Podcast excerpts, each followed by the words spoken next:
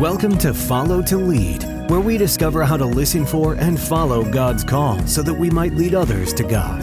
Our shared stories of inspiration from religious leaders and those active in the educational ministry of the church can help you know better how God is calling you and the role passionate Catholic education plays in spreading His message of faith, hope, and love.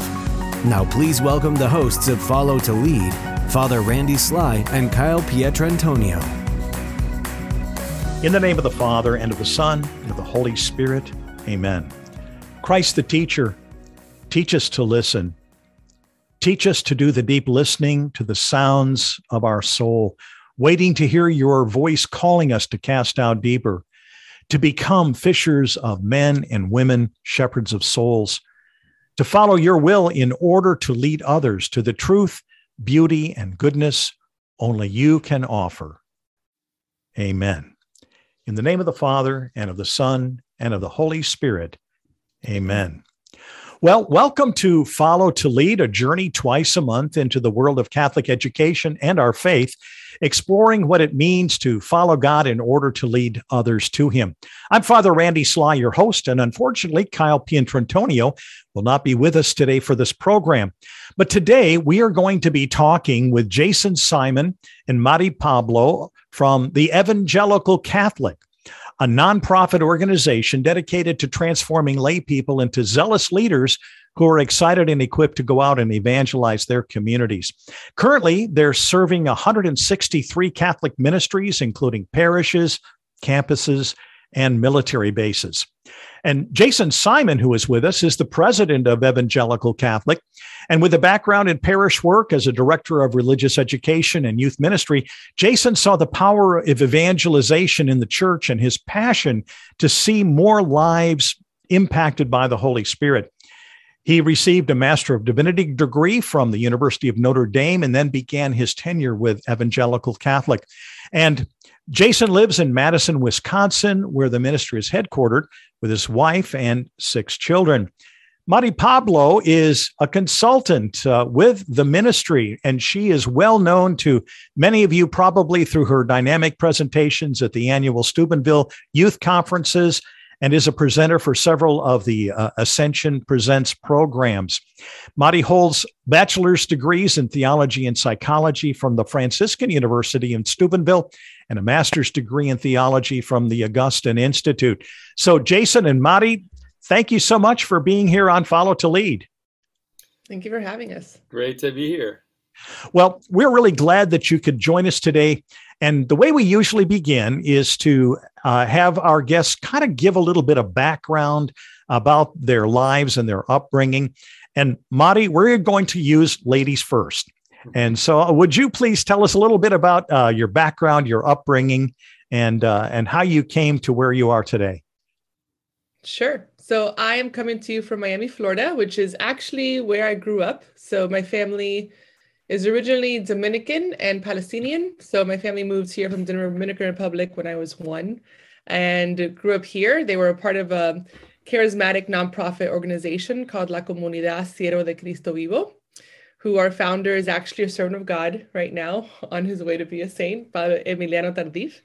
And so I kind of grew up seeing miracles happen right before my eyes. The blind start seeing, the deaf start hearing, and um, really the things of scripture, understanding that it's the same God that we know of today. And um, grew up in this household where my parents were preachers, and it was really beautiful, but it was also just my parents' faith. And so through I've had about 13 ear surgeries um, and just a lot of my whole childhood was spent in the hospital. So through that, and as well as when I got into high school and specifically in college, um, I served as a life teen missionary at a summer camp. And those two experiences, one kind of started my faith as like a personal faith of I understand my, this is why the Lord is important to me through my surgeries and all that stuff. But then in college was when it was like, okay, Jesus is real and I want to dedicate my whole life to him. And it was kind of, I call it like my reversion um, when I was in college. And after that, mm-hmm. that's when I I didn't even know about Franciscan until that point and transferred schools and changed my whole life around. And then I was a youth minister in New Orleans for a couple of years. And the Lord, I felt, was calling me to my home in Miami. And I was a morality and sacraments teacher for eight years, as well as campus minister at the high school, at my old high school.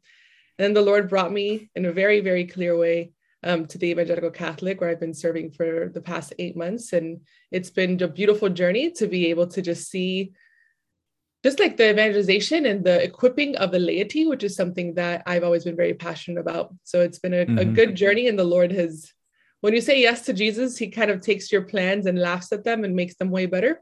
And that's pretty much what I've seen in my life. His plans were way better than mine. So that's, that's, great. Well, uh, I know that uh, there's a lot of fun stories you're going to be able to share with us about ways in which uh, we're seeing uh, God at work in the hearts and lives of those that you're uh, that you're touching. Well, Jason, let's let's turn to you and, and give us a little bit of your background. I grew up in uh, Green Bay, Wisconsin, on the other side of the world from where Mari grew up, and um, I grew up in an evangelical Protestant home. Uh, beautiful upbringing. I uh, learned to love Jesus and love the scriptures and did Bible quizzing and memorizing Bible verses my my whole childhood. Uh, but um, as I got into my college years, I I drifted away from my faith a little bit, um, and there were s- several influences that brought me back. But um, the main one was a Campus Crusade for Christ. Uh, they're now called Cru uh, staff member who reached out to me and asked me to have lunch with him and discipled me out of the darkness I was in uh, back into light uh, through weekly meetings and, and praying with him and the accountability, and eventually invited me into a Bible study where I really grew in my faith and brotherhood with other guys on campus. And we all started praying together intensely for uh, for the Lord to move on our campus in a new way. We all started our own Bible studies. We all saw other other people come out of darkness into light, and just the the strong right arm of the Lord rescuing uh, people on campus, and I loved it. I, I, I just felt so alive in that mission uh, because of where I had come from and who I knew Jesus to be, and the power of uh, apprenticing people one on one, and the power of small group Bible studies. Um, and so when I, I graduated with an engineering degree, but I had resolved and kind of told the Lord, when I pay off all my loans, I'm going to go back into campus ministry. I'm going to I'm going to join uh, Campus Crusade for Christ staff or do something like that, and I'm going to get back into into the trenches and uh, and bring you to people who are in darkness. And um, but while I was an engineer, um, I became Catholic. Um, I had uh, gotten back together with my high school sweetheart who was Catholic, and she gave me a Scott Hahn book, uh, which was very convincing to me. Rome Sweet Home. Yep. And I met some Catholic mentors who had a background in the Navigators and in Campus Crusade, and they apprenticed me and walked me, accompanied me into the Catholic faith in a really beautiful way. So uh, I was a Catholic engineer then, and a priest called me and asked me to work for his church as a director of religious education and youth ministry. And I, I told him, I don't know anything about Catholic theology. I know a lot about Protestant theology. I'm an engineer uh, but if if you can pay me enough to keep my house, I'll come and work for you because I, I always did want to get back into ministry. And I thought maybe the Lord wanted me to do it sooner than later. Uh, and so um, through through a series of events, I went to World Youth Day in 2000, and I just felt like the Lord was um, calling me to take that job, which I did, and I loved it. And as you said in my bio, I just I just saw the power of the Lord working in the Catholic Church um, so so beautifully. I would I would walk with students one on one, and then I would I would bring them the confession, and then they would turn their lives around, experience the Lord in beautiful ways, and uh, it was just a great handoff between the ministry I was doing and the sacramental ministry of the church, and the two just worked so well hand in hand. And I just I felt like I I was doing uh, evangelization on steroids, having having the right. power of the institutional church backing up this evangelical ministry that I was doing, and I had never experienced that as a Protestant. And uh, and so I I just knew I was called to do this for life. And I went and went and got my theology degree. And when I was done at Notre Dame, the board of the Evangelical Catholic called and asked me to take over, uh, which I was uh, humbled and excited to do because I I just uh, the evangelical Catholic had a lot to do with me becoming Catholic, and so I, I just was excited to contribute to the mission, and uh, that was in 2007 when I joined, and and I've been here ever since.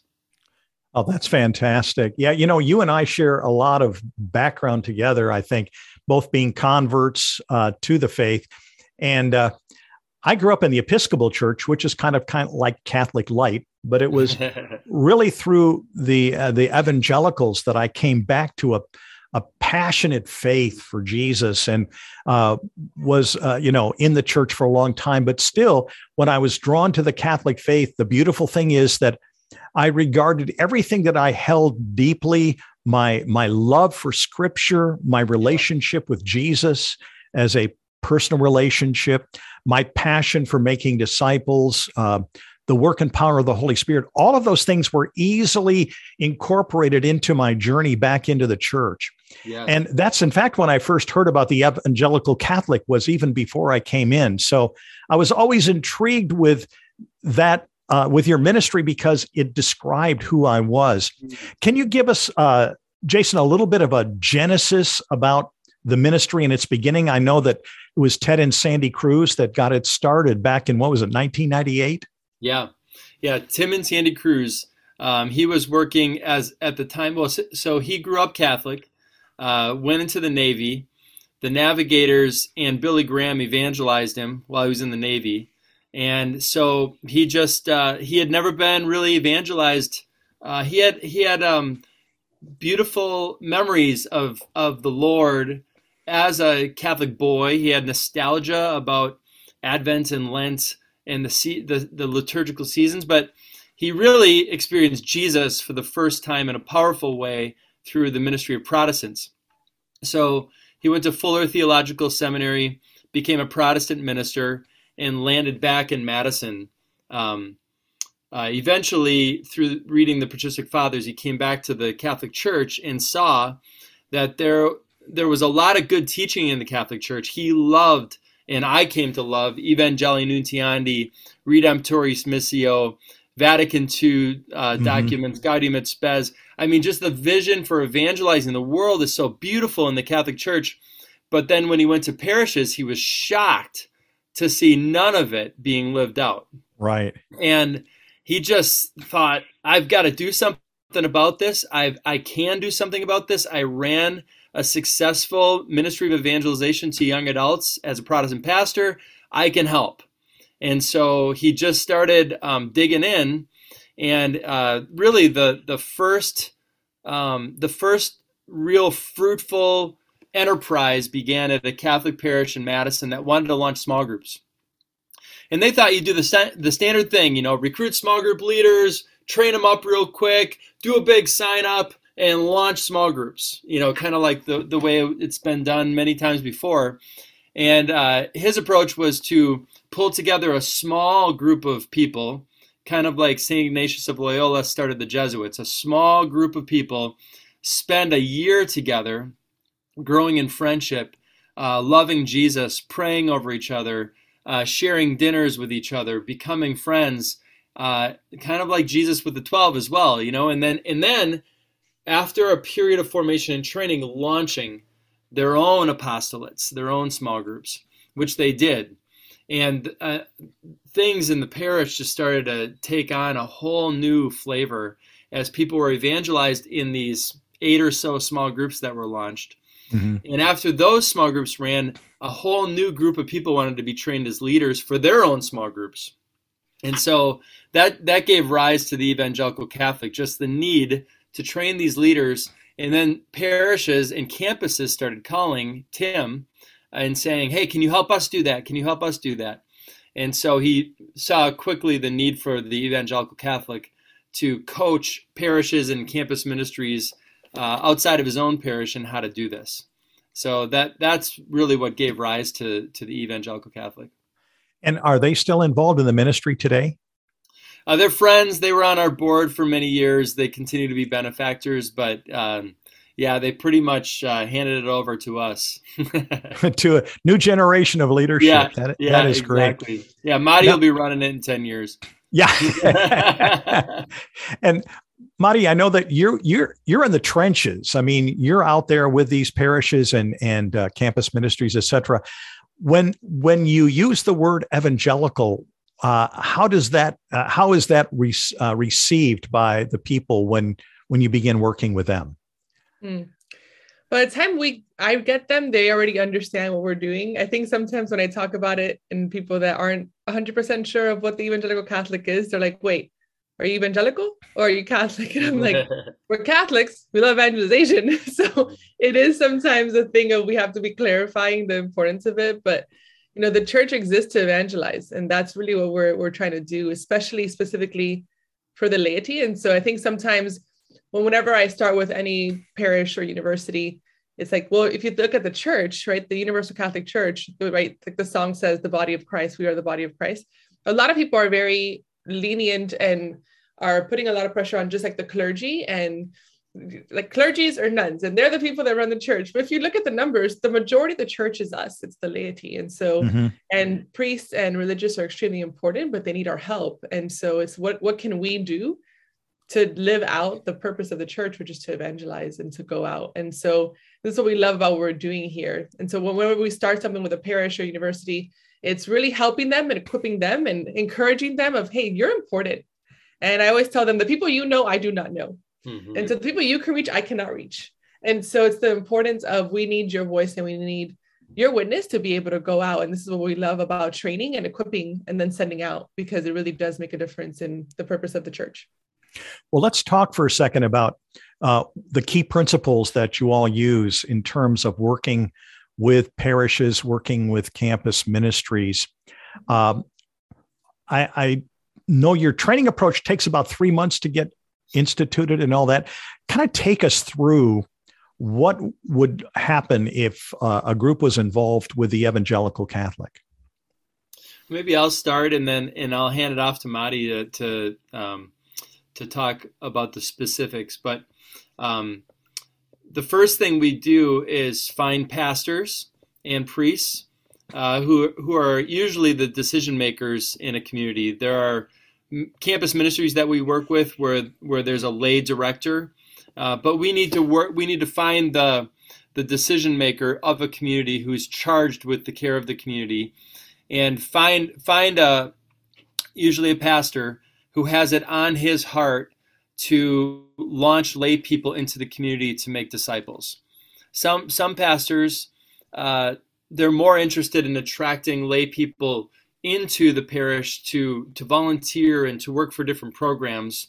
Um, but but we talk with them about have you thought about having the emphasis being on launching lay people out into the community to be fruitful rather than inviting them into the, the parish to volunteer.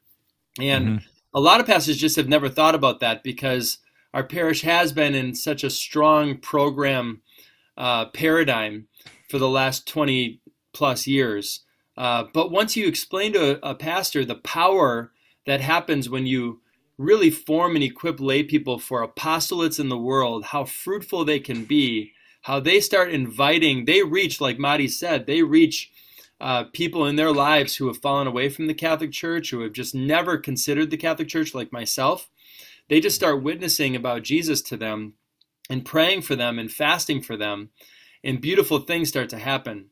And so um, finding a pastor who's willing to launch, to emphasize the launching of laity, go, you are sent, like the Mass says, you know, uh, finding those pastors eventually through a conversation will eventually sign a ministry partnership, a contract with them, uh, with that pastor in their in their parish or campus community. Uh, once they do that, I ask the pastor, please find somebody, a lay person in your community who can lead this movement who can lead the formation and training of lay people in your community.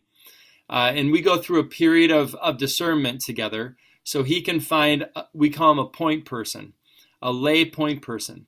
And that point person, we don't send missionaries. Uh, we Mari uh, visits some of the ministries we work with, but some she coaches, she never visits because the lay person on the ground is doing all the formation and training. And Mari then starts to coach that lay point person through the process of doing everything to, to lead the formation, to help lay people discern their mission in the world, and to launch them and support them as they engage in mission. So that's kind of the big picture how it happens. We sign an agreement, we get a point person, and then we assign someone like Mari to start coaching and accompanying and praying with that layperson as they launch lay people. That's why you call them consultants as opposed to, let's say, a disciple leader or something like that. They are to come exactly. alongside. Yes. Yeah. Exactly. Yep. And then I get them. yeah. and so, and for me, there's a couple of things that I love about being a consultant. Number one, I've been in ministry for 15 years, over 15 years, and like ministry burnout is a thing. And so, one of my things that I love to do is just checking in on the point person. Like, how are you doing spiritually? What are your needs? How can I pray for you? Where are you at? Do you need help with this and that? So, it's kind of a, I'm helping them and making sure, because sometimes in ministry, when your work is ministry, you get so like you could be talking about Jesus all day and sometimes forget to talk to Jesus and have your own relationship with the Lord. So I always have to check in on that first. That's one of my priorities.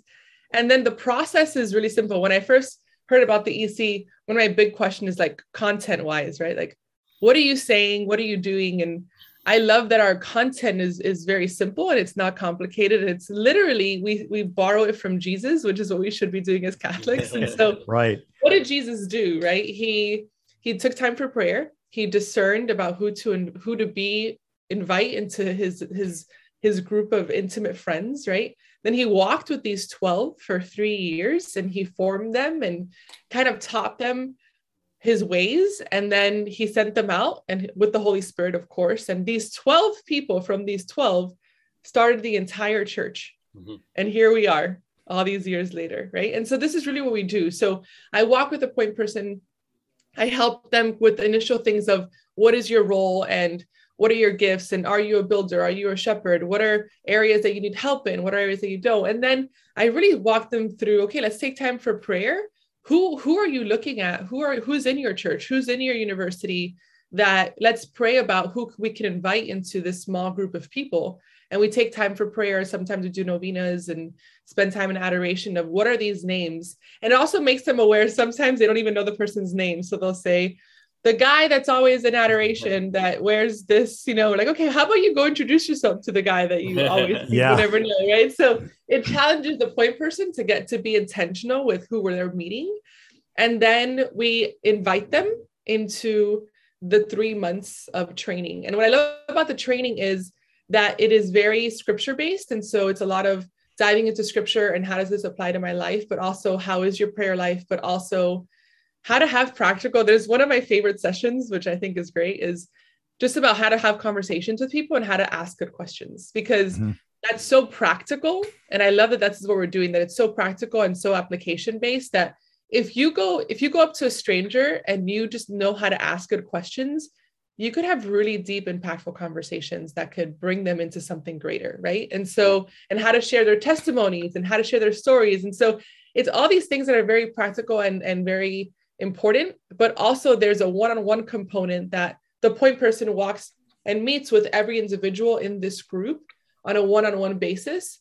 Uh, 12 in these 12 weeks, they meet six times and they're diving into their story and they're diving into their gifts and they're diving into confession and sacraments. And so it really does cover so many different aspects of life and then as you move towards the end of the 12 weeks, it's more of, okay, this is your life and this is you and the Lord. Now, how can we share?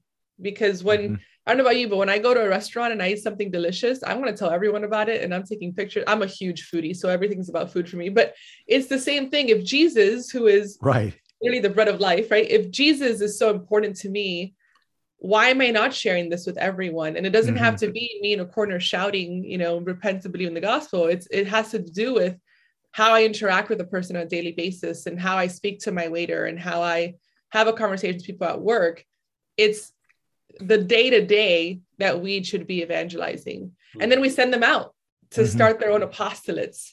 And I love that with the point person, we're talking about yes, it could be a small group, but also maybe you love running and you want to do like a running club and then talk about Jesus at the end of your run, right? Maybe you really love coffee and you want to meet at a coffee shop or it's it's helping them understand that they we wanted them to take ownership of their apostolate And then we don't just send them out and forget about them, mm-hmm. but the point person follows through with them, right? In the same way that Jesus didn't leave without sending the Holy Spirit to continue with them, right? So the point person continues to form them and walk with them and check in with them every every you know few months and offer continual formation, which I think is a key component that is often overlooked. Mm-hmm. It, it seems to me that one of the things that has to happen, especially in a parish, is there's got to be a paradigm shift mm-hmm. because pastors for the most part now as a as a protestant pastor what i learned very early is that if you don't grow you die. Uh, we're constantly in a growth mode. We're always looking for ways to evangelize ways to draw people into the church. But uh, in the catholic world a lot of times pastors are more in a maintenance mode just trying to keep everybody moving forward coming to mass being involved in the various things. Um, is when you have pastors that that you begin working with is there a work of having to help them shift their paradigm and even change their ministry priorities to make all of this happen? Yeah I, w- I would say um, a lot of that happens we, we have three people on staff. All they do all day long is call priests and directors and lay leaders in the church and uh, and work to convince them and inspire them to launch lay people to trust the Holy Spirit and launch lay people into the world for uh, an apostolate. And um, so a lot of the paradigm shift that you're talking about, uh, Father Randy, happens during that process before we ever sign with them. Mm-hmm. But uh, once once that starts going, and once Mari starts coaching the point person to launch lay people, and once it's seen how fruitful they are, then a lot of times the pastor wants to pour gas on the fire. And, um, and that's where he needs to start thinking about priorities because the movement grows as fast as you can staff it. You know, uh, mm-hmm. uh, you can surround the movement with volunteers. You can, you know, some of our smaller rural farming communities, you know they're never going to have a large professional staff. It, it, wouldn't even be ideal for them. It's not it's not who they are. But they can surround it with with um, volunteers retirees. You know they can they can raise up more and more leaders. But a, a pastor has to lead that charge to organize basically organize the parish or the campus ministry as a center for apostolic formation and training. Rather than a center of activity a center of programs, he's putting all of his eggs in the formation and training basket. And he does that little by little. He decides, hey, we're not gonna we're not gonna have this Christmas uh, gala event because I I, I want to instead of using all these people for that event, I wanna I wanna free people up to pour gasoline on this formation and training process. So I'm launching more lay people out, and so Mari's a big help with that. She'll help. She has check-ins with the pastor. Um, also, we have other staff members who who keep in contact with the pastor. Um, next year in 2023, we're going to host a priest uh, a conference for priests. Um, it's it's going to be um, helping a, a pastor make the transition from you know like the book from Christendom to the apostolic age. Right. A lot of pastors don't know how to make that shift, mm-hmm. and that shift involves equipping the laity to go out and evangelize and shifting away from considering the parish to be the engine of evangelization to thinking about lay people as the engine of evangelization. And, and that paradigm shift is it can be hard to make, but yeah, we, we'll we help a pastor walk through that. Yeah, I would think that, uh, especially given the fact that um, much of what you're doing in terms of evangelism is uh, more uh, behind the scenes uh, or people living it out, living out their life uh, and and being uh, change agents to those around. Yep. It's not like having, like you said, the big Christmas gala where we have 700 people come. And so I would think that in some ways the parish could get a little antsy if they did not have a clear signal uh, from the pastor. Hey, we're this is really yes. working. Right, right. Yeah, and you have to have a certain number. you know, so the process Mari's talking about, we're gonna we're gonna train uh, around 20 people per year in a parish, and so it's not a it's not a quick explosive process. Um, we do things right. to reach the broader community. Mari, you know, the parish can have Mari come, and she'll do a mission night, and and we have a one percent challenge. And so Mari will will do a talk on prayer, an exhortation on prayer. She'll challenge all the parishioners to to give one percent of their day, which is 15 minutes a day, to prayer every day for the next 30 days. And then we'll have adoration and we'll have time for personal prayer. We might even share some testimonies about about what the Lord did even during that time of adoration uh, to speak to people, um, to just arouse people to pray. So we do that kind of thing, and that's broad reaching parish stuff. But really, she's training 20 leaders per year in a deep, transformative way. Uh, over time, you know, you've had 100 people trained, you have 100 people engaging apostolates in the in the in the world around them. They're very fruitful. You start to see that. Um, but it, you know, to to build up and have there be a lot of enthusiasm and traction for the movement broadly, you know, a pastor has to resolve to do it. So you're not gonna you're not gonna cancel the Christmas gala overnight, you know. And we right. we don't come in we don't come in and pick those fights. You know, we mm-hmm. we let the Holy Spirit inspire a pastor in those directions. We don't that's not what we do.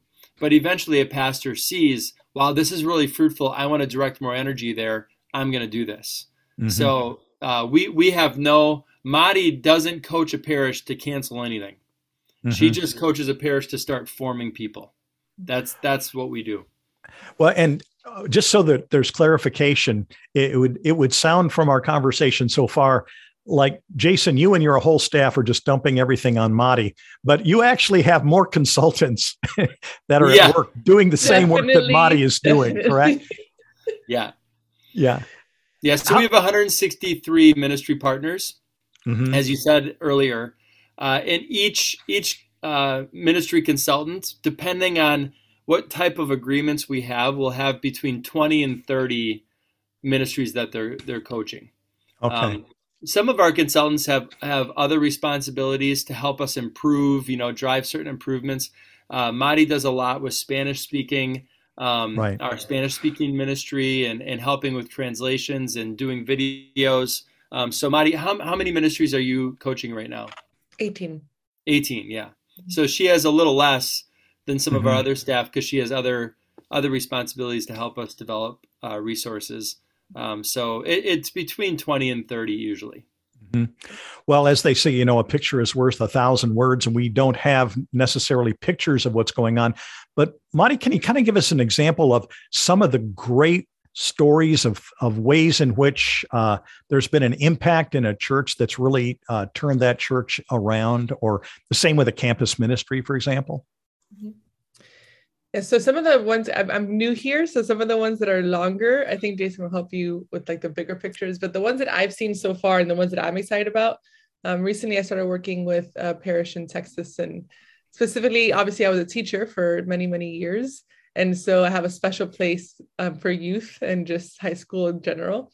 And one of them was a high school soccer coach, and it was at a public public school, and he started. He was just falling in love and it's cool because i got to actually visit this church and so i got to meet him in person and hear what he's doing and he was kind of coming back and into the church and when i was there we were able to do adoration and it was one of his first times in adoration and my whole conversion happened in the presence of the eucharist. I was i was so excited for him to just be in the presence of the eucharist and so before i met him i kind of knew what he was doing and so he started a bible study with and he invited a couple of different teachers from his school mm. to meet in the morning before school even started to just talk about scripture and that was his small group and he had such a passion for what he was doing that in my mind I was like it's a public school how is this even happening but he was just he just invited it and it's in you know before school hours and everything was great and he's so excited about this so i love seeing that and then i loved meeting him especially after adoration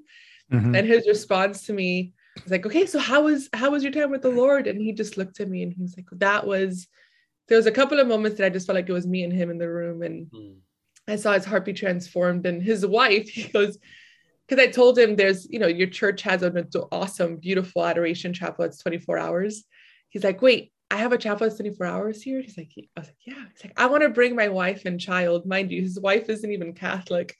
like, he's like, I want to bring my wife and kid here. And he's like, I'm like, okay, great. Like bring them to the Lord. So there are stories like that where I think through the process, he, this was already, this was the last week of the training group that I met him and seeing his passion, his zeal, and his newfound confidence in like, I can do something mm-hmm. and I can be a witness, not only in my work, but as a father and as a husband like I can lead my family closer to the Lord. Mm-hmm. Um, I think that's one of my favorite stories just because I heard about him first, then I met him in person, and then I saw him encounter God in, in that beautiful way. So mm. that's something the parish wide that I've seen. Um, and recently I got to visit one of our universities and I just, I love teens and youth. So seeing this college group of people just get so excited about mm-hmm. encountering the Lord and a- asking those questions of what are you learning and how are you growing and, and seeing them again, just okay, like I'm important and this is what I want to do. And they were having discussions. They're in the middle of the training group right now. And so I was just asking, well, what are you thinking of doing? You know, and one of them's like, oh, well, I want to do something with this group or I want to do something within my sorority and maybe that would be a good idea. And so just seeing these things of how what we're doing is coming to life and how it's playing out not only in their own apostolate but understanding that also their family and their vocation is a part of their apostolate. Um, mm-hmm. has been really beautiful. Now i know that you work with uh, spanish speaking groups as well. Are there cultural differences you, in in terms of how you would approach uh, your training and coaching and all of that? Absolutely. Yes um the this I, I grew up in the hispanic world right? So the hispanic world there are certain things that you do in the ways that we pray right? There are certain words that we use in certain ways that um it is a difference. And so the translations that we have i always tell who, whatever parish i'm in i'm working with one in virginia right now. Like you know your people. And so maybe the verbiage of this because it's also the hispanic world isn't just okay we speak spanish but you know, I'm from Dominican Republic. That's very different than Mexico, which is very different than El Salvador, which is very different mm. than, you know, Cuban. So it's understanding who I always ask, what's the majority of the people around? If, the, if it is Hispanic, what countries are they from? And what's their background? Because it is going to play a role with, it's the same material, but the way that you present it or the, the verbiage that you use will be different.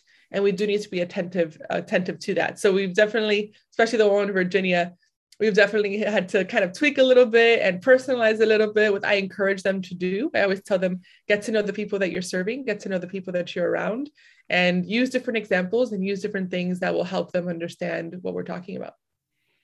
I know that here in uh, my parish where i'm serving at st therese north we have uh, one of our priests is from guatemala. Mm-hmm. and it's interesting to listen to him and and have him share with us well guatemala does it this way but mexico does it this way or mm-hmm. uh, and you see uh, so many uh, beautiful differences but they all have to be harnessed in terms Very of being able to reach into that culture. Mm-hmm. now as you can tell from the white hair uh, i'm a baby boomer. You know i've been around for quite a while. Uh, you know i got my start in the ministry in the 1970s uh, and so i'm i'm of a different generation than you've got, you know, uh, all of the other generations, especially in a parish. Uh, do you see differences in terms of dealing with with a generational uh, diversity in the parish that has to be addressed? Um, for, for me, I think I always, whenever we do a training group, I always, I always suggest getting people from different generations in the training group. So I always say, I always ask, give me the age group because the goal of the training group is for them to be sent out to start their apostolate. So ideally, I want people representative from all different generations so that we have someone that's for the baby boomer section and we have someone that's for young adults and we have someone that's for young you know, married couples that have children. And so I always love to ask that question because I understand there are differences in generations in the way that you explain things. And also, it's a great opportunity for different generations to learn from each other mm. and to kind of meet each other where they're at. And beautiful friendships have formed from doing this. And that's one of the things that I saw in the last parish that I visited. They had a variety and the younger person was saying wow i've learned so much from so and so and the way that she lives her faith and and vice versa and so yes it is something to be aware of and we're very intentional of let's make sure that we are getting every generation represented and every generation is served and mm-hmm. equipped mm-hmm. to be able to to go out it, it's really interesting isn't it because you can have uh, these different generations reach out to their affinity groups and uh, and really have an amazing impact on working in the hearts and lives of so many people because there's such a different sphere of influence that all of these different people have. And uh, boy, you get them excited about Jesus, and and look what can happen. Well, I, I know you work on on campus ministry. Uh, on campuses a lot in ministry. What is there a differentiation between what you do and say a Newman Center or Focus? Yeah, uh, well, the Newman Centers are the campus ministry center on campus that is charged, uh, like a parish has a territory, the Newman Center is charged with the territory of the campus. And so, in the same way that a parish pastor is charged with uh, with the care of souls in a territory, and the lay people of that parish are particularly charged with evangelizing that that territory, that community. Uh, Newman Center uh, director or pastor is charged with the care of souls on the campus, and the lay people, which are usually students, are charged with the evangelizing outreach to the campus. So, our role, uh, the the ministry partners that we work with, about 30 of them, uh, Newman are Newman centers around the country mm-hmm. that want coaching and support so that they can better evangelize their campus community. Uh, mm-hmm. Uh, the in the campus world, it, it works a little differently uh, than the parish world. In the parish world, you have time uh, on your side. You know, people are parishioners for, you know, 10, 20, 30 years, and you can really dig in in your relationships.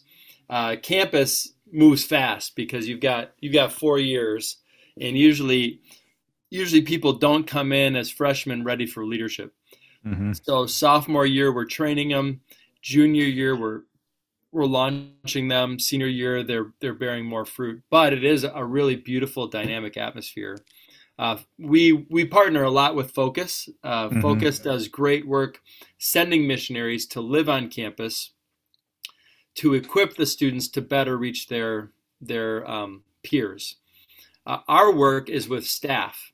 So uh, Focus doesn't uh, doesn't really work with the staff; they work with the students, mm-hmm. with the staff support. Uh, but we we we're, our charism is to coach staff and to help the staff understand the vision of evangelization according to the church, the hope of it, the and to inspire the staff to to work for it and mm-hmm. a lot of times they they have no idea what that means or they've had bad experiences with other protestant groups on campus and they're they're fairly resistant to the the vision of evangelization but we love uh, befriending them uh, praying with them as as Mari was talking about earlier and helping mm-hmm. them understand the beauty of it uh, evangelical uh, just means good news good newsical right you know, and, and so we're not called to go stand on, on the street corners of campus and preach bad news. You know, that they've experienced that a lot, especially in the South. They've experienced preachers standing on the on the corners of campus preaching bad news. And the mm-hmm. campus ministers a lot of times have come to associate that as evangelization, and so they don't want to do it. Uh, it doesn't feel right, and it shouldn't because it's not our call. Our right. call is to preach good news. And the good news is that the Father loves us, that uh, if he sees the sparrow fall to the ground, how much more does he see, see us? If he clothes the hills and the grasses of the field with flowers, how much more will he clothe us? This is the good news that Jesus shares. Do not worry about anything. Uh, because your mm-hmm. father loves you and cares for you. So there's good news all over the place for us to proclaim as Christians in the context of relationships. But the campus ministers have uh, have um, associations with evangelization that need to be broken down, and then they need to be shown a positive vision for evangelization, which is what the mm-hmm. church highlights. Uh, and so we love it. We love coaching campus ministers into that vision. Uh, and we work on on uh, several campuses that have a focus team. Mm-hmm. And and if we can help the campus ministers understand what focus is doing, that focus isn't going to street corners and preaching bad news, uh, but they're preaching good news and drawing students into the good news of Jesus, and that they as a staff can support that work and even be partners in that work. They don't have to outsource it to focus, they can do it themselves. Uh, mm-hmm. That brings tremendous energy and optimism and hope and communio between the focus team and the, and the local staff. So, uh, so it's really complementary the work of focus and, and what we do and in other groups as well. I think that's important too, given the time constraints. I know uh, one of my uh, pastorates years ago was in Manhattan, Kansas, where Kansas State University is located, and also yeah. on the outskirts is Fort Riley. And so my two major demographics were soldiers and students. And we used to say it's like preaching to a parade mm-hmm. because they come and they go, and you're just constantly yeah. having a renewal. And so you you do have to kind of uh, take things down to uh, bite-sized pieces and, and really make them work.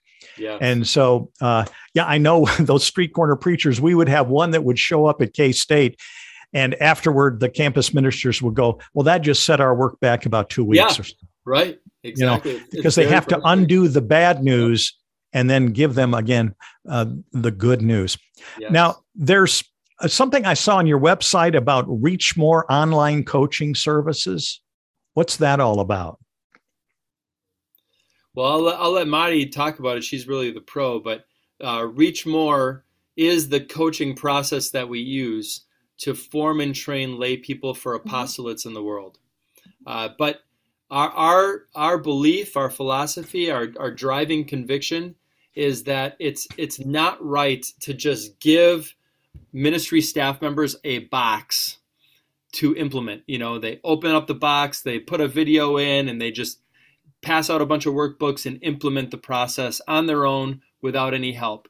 As Mari said, uh, there needs to be a, a, individualization of content, an understanding of, a, of the local context, uh, a, a, solidarity that that um, that you bring to implementing any formation and training to lay people. Because uh, in the Hispanic community, there's cultural differences, but uh, in in every community there's cultural differences. The the difference mm-hmm. between San Diego and Boston is significant and needs to be accounted for. So, Reach More, our process of formation and training always comes a, comes with a, a consultant. And all of our consultants, like Mari, she said she has 15 years of ministry experience and a master's degree in theology. And that's the case with all of our staff. We have very experienced ministry staff with theology uh, graduate degrees mm-hmm. who can who can help bridge gaps and help adapt our process to local communities in a, in a very uh, individualized way. So mm-hmm. that's what that's what Reach More is, and that's the backbone that Mari uses when she coaches local ministries. Mm-hmm. so the whole process is discern, invite, form and train, and send and shepherd. And so that's like the reach more is the online content, but also a big part of the discern, which I tell them all the time. It's not just discerning people, but it's discerning how to best use this process in your parish or in your university. And mm-hmm. so it's a lot of discern how you're going to do this and what look at your church, look at the needs of your parish, look at how best to serve them. So it is a big thing. And like I said, Reach More is just the the name of all of it, but it's a process that we're walking with them and through them. And it's one of my favorite parts because we get to hear more about what's going on and what their goals are and what their desires are and how can we meet them there so actually the, the the online is merely a component or a backstop of things that are resources for these individuals but you still have the incarnational relationship that really okay. is the the key to to really moving the parish forward or the yeah. the campus ministry. Yeah. yeah. So we'll use different assignments. So I'll say mm-hmm. Go to reach more and do this assignment, oh, and then we'll talk it through.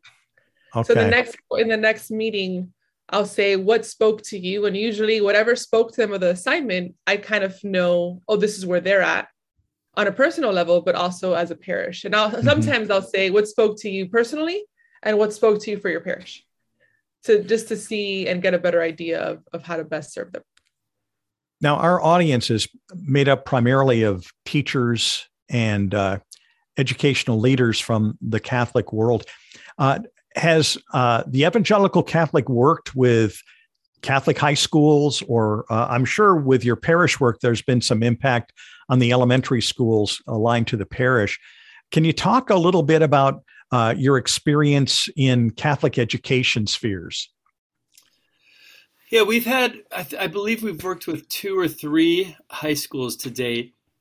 And the, the way that's worked is usually the campus minister there, uh, the, the pastor again signs the contract uh, with the, of course, the principal's uh, excitement and full support uh, the, the principal asked the campus minister there to work with us.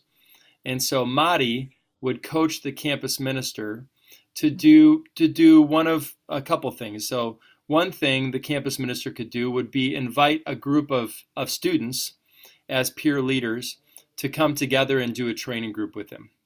Mari would coach the campus minister to lead the training group with the, with the student peer leaders. We've also had principals or even a, a more seasoned campus minister lead a training group with teachers. Mm-hmm. And so the teachers meet early in the morning, and the campus minister or even the principal leads the training group for the teachers in a, in a way that will ignite uh, more intentional apostolate and ministry from the teachers to the students. Mm-hmm. And after that, this, the, the teachers take that, and, and there's no we never dictate what the apostolate of a layperson is going to be. Uh, and so it'll it'll be suggested, you know, hey, maybe you'd consider leading a small group of students, but maybe the teacher feels called to a different apostolate within the school uh, to spread the love of Jesus in some other way, or maybe the teacher just will meet one on one with a mm-hmm. particular student that he or she feels called to. Um, but th- those are two ways that this has been incarnated into schools. And I think it has tremendous potential uh, because all we're doing, we're not talking about parish structures in Reachmore. We're talking about forming and training lay people. Mm-hmm. And so anywhere that, that that can help a community become more missional, I think is, is a, is a community that could consider using it. It really could be a part of the faculty faith formation um, motif in a, in a Catholic school, for example. And then they can take that into the classroom or into their life outside of the school too. So whenever I have a parish that has a, a school attached or in a relationship, I always suggest either bringing on a point person from the school kind of representative because that would make a huge difference mm-hmm. or at least having some of the staff go through the process because mm-hmm. it definitely that way we know that we're serving the people in the school and reaching out to that area so that's mm-hmm. definitely something that i always ask now, as we uh, we're, we're kind of coming to the close of our our time today, and there's one question that I like to ask uh, a lot of our guests, and it it's about the metrics of the American Catholic Church right now. You know, one of the phrases that we can use often is demographics or destiny, and really the metrics are pretty uh, much of a downturn for um, a lot of us in the, the Catholic world. What is your your perspective, your thought for where we are and where we can go as especially Catholics here in the United States regarding uh, the work that you're doing and how that can impact maybe future growth in the church? Oh man, I, I love this question. Uh, when when um, I first became Catholic in the late uh, 1990s, um, the Evangelical Catholic had just been founded. Uh, our founder uh, was was my mentor coming into the church, uh, and I remember very clearly in the late '90s, early 2000s, him getting invited to conferences to speak on evangelization, and he would talk about evangelization, discipleship, um, sharing the good news, uh, Jesus um, as uh, um, the the source of our salvation. You know, the the way, the truth, and the life. And he would get run out of conferences because people mm. weren't ready for it. And even though this teaching was in Vatican II, it was Pope Paul VI, John Paul II, uh, it still hadn't become, it wasn't in the water. It was still controversial. It was still, you know, people would accuse him of being Protestant, even though he was just teaching out of these magisterial documents. And um, man, how far we've come that uh, that's not the case anymore. Yes, we have declining demographics and a lot of, uh, according to a lot of measures. But I'll tell you this nobody anymore is wondering whether the mission of the church is to evangelize or not. Everybody right. knows that. Now mm-hmm. people are wondering how how do I do that? What a long way we've come. And this is this is a work of the Holy Spirit. Uh, furthermore, sometimes it's it's spoken of as a negative thing that only 20% of of identifying Catholics are coming to mass regularly. You know, maybe it's even even lower now because of COVID. Um, but I've always thought, man, what a work of the Holy Spirit that 20% of identifying Catholics still come to Mass. Because I've been to Mass and it's not always awesome. you know, like the music is not always awesome. The the homilies are not always awesome. I come from the Protestant world where if you had two bad sermons in a row, people are thinking about hopping ship and going yeah. to the, the church down the road, you know, and in the Catholic, the Catholic Church has this stickiness to it, whereby even if the Sunday experience is not very good, 20% continue to come regularly. So I ask myself, what is the Holy Spirit doing? You know, when in the last 20 years, now people have gone from wondering whether evangelizing is our mission to wondering how do we evangelize and, and wanting to evangelize. And still 20% are sticking around in coming to Mass regularly. I see a great move of the Holy Spirit coming where the 20% are mobilized mm-hmm. to share the good news in the world, to make disciples, to go um, go two by two like the disciples did.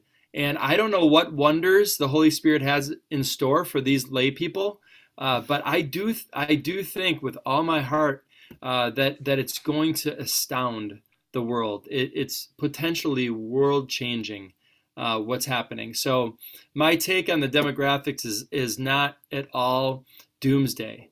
Uh, I think these 20% have been sticking around for a reason. I think the Lord has been putting different stuff in the water, you know, in the Catholic Church since Vatican II, and people are finally starting to drink it, and it's it's going to bring life to the world. So mm-hmm. um, so that's I, I think about it a lot, and I I just love the work that Mari is doing. Um, she's changing the world. These 18 ministries are going to change the world, mm-hmm. and and the rest of our staff as well. So it's it's just beautiful, and, and so many other organizations too. I mean, the mm-hmm. the the number of organizations that were started in 1998. Focus mm-hmm. is just one of them. Focus was started in 1998 along with us, but there are others too across the board.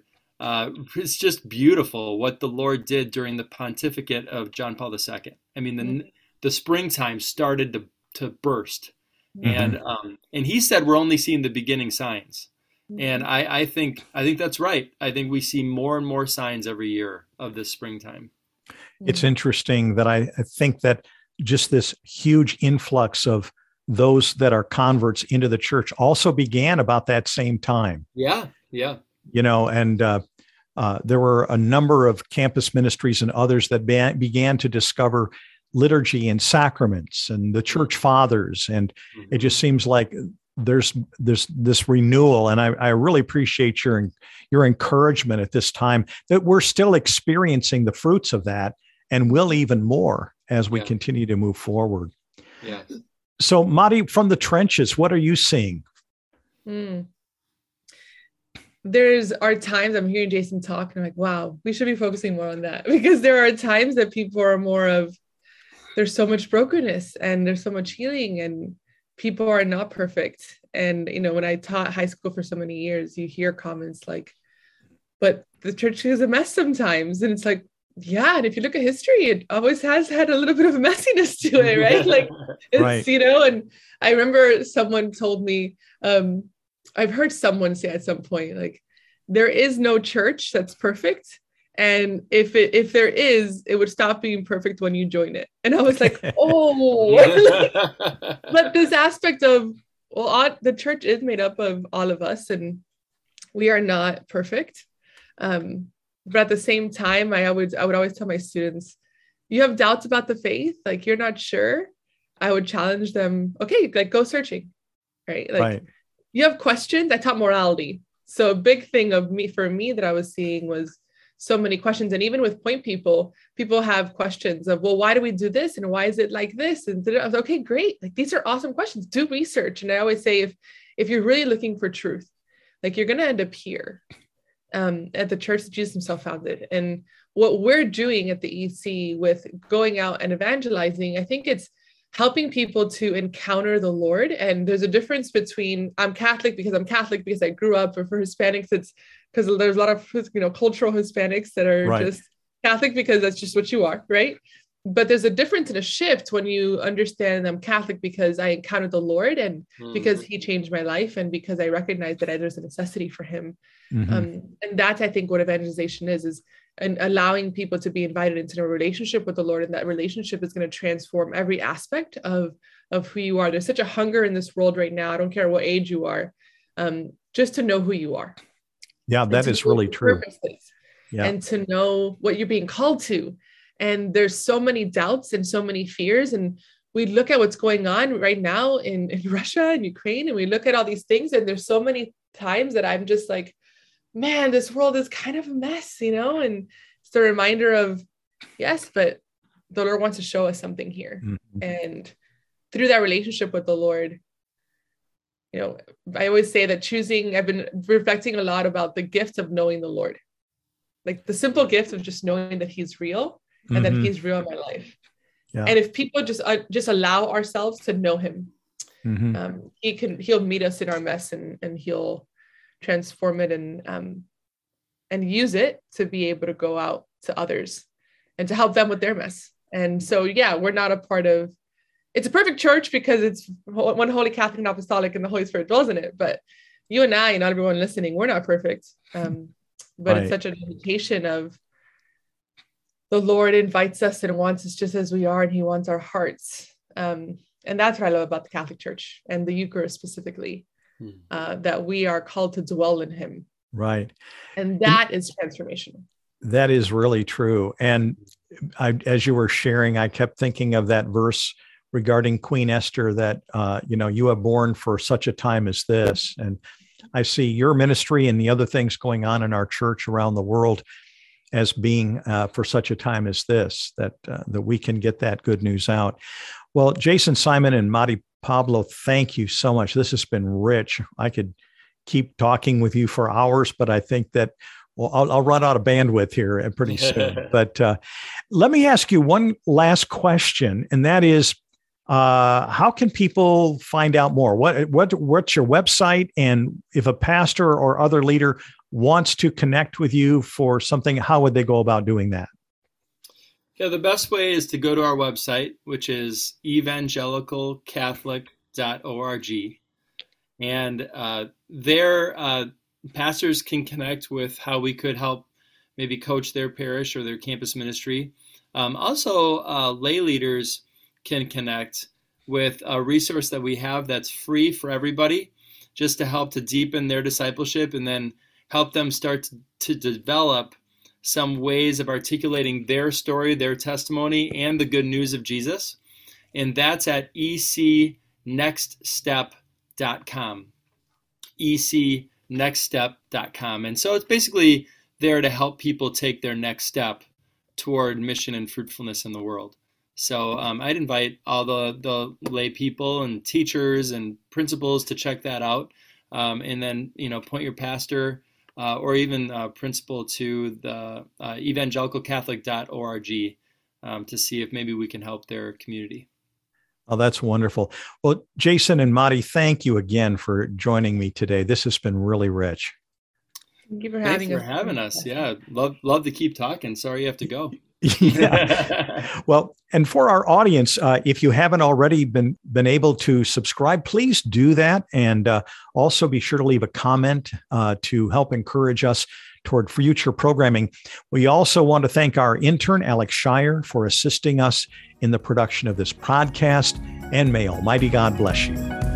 We'd like to thank you for joining us on this episode of Follow to Lead, a production of the Duc in Altum Schools Collaborative. To learn more about finding your own path in your journey of faith, or for more information on what we discussed in today's episode, you are invited to follow us on social media and visit us on the web at diaschools.org. To provide a one time donation or monthly pledge, please visit our website. Your gift will aid us in providing up to date information, additional resources, and other support on how to take Catholic education to a higher level. We look forward to helping you follow God's call to lead others to God right here on Follow to Lead.